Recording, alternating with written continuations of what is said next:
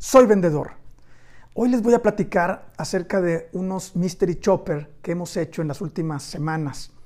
Y resulta que a tres diferentes empresas que venden diferentes productos. Por ejemplo, una de ellas vende muebles, otra de ellas vende autos y la otra es una ferretería. Y fíjense cómo coinciden las tres cosas. Resulta que los dueños o los encargados de las ventas pues quieren que sus vendedores respondan todo y que estén, informen bien al prospecto. Y que se la sepan de todas, todas.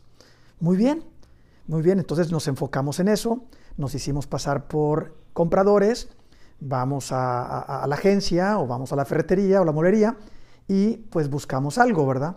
Y sí, ¿saben qué? Sus vendedores son muy buenos y realmente contestan lo que deben de contestar. O sea, ellos están preparados, informan muy bien. Pero, ¿saben? Esa venta, las tres ventas, están enfocadas al producto. Y así es como se cree que el vendedor vende, sabiendo e informando del producto. Y no, las conclusiones que les damos a los dueños o a los encargados de las ventas es, si tú te enfocas más al prospecto que a tu producto, vas a vender más. ¿Qué quiere decir? Que desde que entra tu prospecto, pregúntale su nombre y tú preséntate. Y cuando él te diga, oye, vi un comedor en tus redes sociales que me gustó, Eh, no solamente le informes sobre ese comedor, primero dile, oye, tengo varios diferentes tipos de comedores, tengo diferentes tipos de calidades, cuéntame, ¿qué andas buscando? Con gusto te voy a, vas a, te voy a, a mostrar lo que te agradó, pero dime, ¿tú qué estás buscando? ¿Qué es lo que necesitas? Y a eso es más importante que hablarle de todos los productos. Así que cuando el prospecto te, se, te cuente su historia, tú tienes que poner más atención en eso. Porque el prospecto a lo mejor te dice, pues mira, yo lo quiero para mi sala, es un lugar donde convivimos no muy comúnmente, pero ahí son las reuniones familiares, entonces sí quiero un comedor amplio. Eh, y, ¿Y de qué medidas más o menos tienes ahí? Oye, ¿cuántos son los que se reúnen? No, pues somos doce personas. Eh, y empiezas a sacar la información valiosa. Entonces, hay una gran diferencia cuando el vendedor realmente quiere servir o solamente quiere vender. Y la venta ahora es sirviendo, no solamente enfocarte en el producto. ¿A qué te lleva eso a ti, tu vendedor? ¿Qué tienes que hacer? Si alguien te pide información por WhatsApp y no tienes el contacto, no sabes quién es, no aparece su nombre, ¿qué tenemos que hacer? ¿Mandarle información?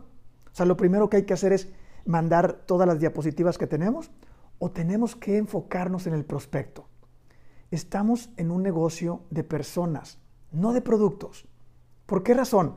Porque hay más mueblerías, hay más agencias de autos, hay muchas ferreterías. Entonces, ¿por qué te voy a comprar a ti? ¿Por precio?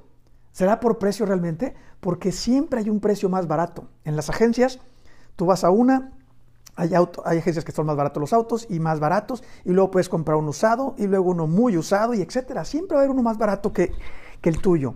Entonces, ¿por qué te compra? Porque te enfocaste en el prospecto, el prospecto confió en ti y le resolviste su necesidad o sus dolores. Así que, ¿tú qué tienes que hacer? Cuando te manden un correo o te manden un WhatsApp y te pidan información, lo menos que tienes que hacer es mandársela. Lo que tendrías que hacer es escribirle rápidamente, no te vayas a tardar un día o dos, porque ya perdiste la oportunidad. Tiene que ser ipso facto, rápido la contestación y no una grabadora, no un robot que conteste. Tiene que contestar el vendedor. A los quince minutos que te llegó el WhatsApp pidiéndote info, tú le dices, hola, soy Miguel Gámez o soy Miguel y con mucho gusto te voy a atender. Se lo escribes. ¿Cuál es tu nombre? Y si te aparece su nombre, confírmalo. Eh, ¿Te llamas Juan José? Y ahí empieza que tú estás interesado en él. Porque si solo le mandas información, el mensaje es claro. Estás enfocado en el producto. Entonces, volvemos al mystery shopper, ¿verdad? ¿Qué tienen que hacer estos dueños de negocio, estos eh, encargados de ventas? Enfocarse más en la experiencia de venta del cliente y que no sea enfocada en el producto. Que te puedas sentar con ellos, que puedas platicar, escúchalos, ¿verdad? Diles, tienes unos diez minutos para, para platicar al respecto. Quiero darte una buena asesoría, entonces cuéntame, ¿verdad? ¿Qué auto quieres? ¿Para cuántos, cuántos pasajeros son? tú cada, cada cuándo lo usas, qué carro tenías anteriormente, oye, ya fuiste a otras agencias a buscar, ¿por qué no has comprado aún?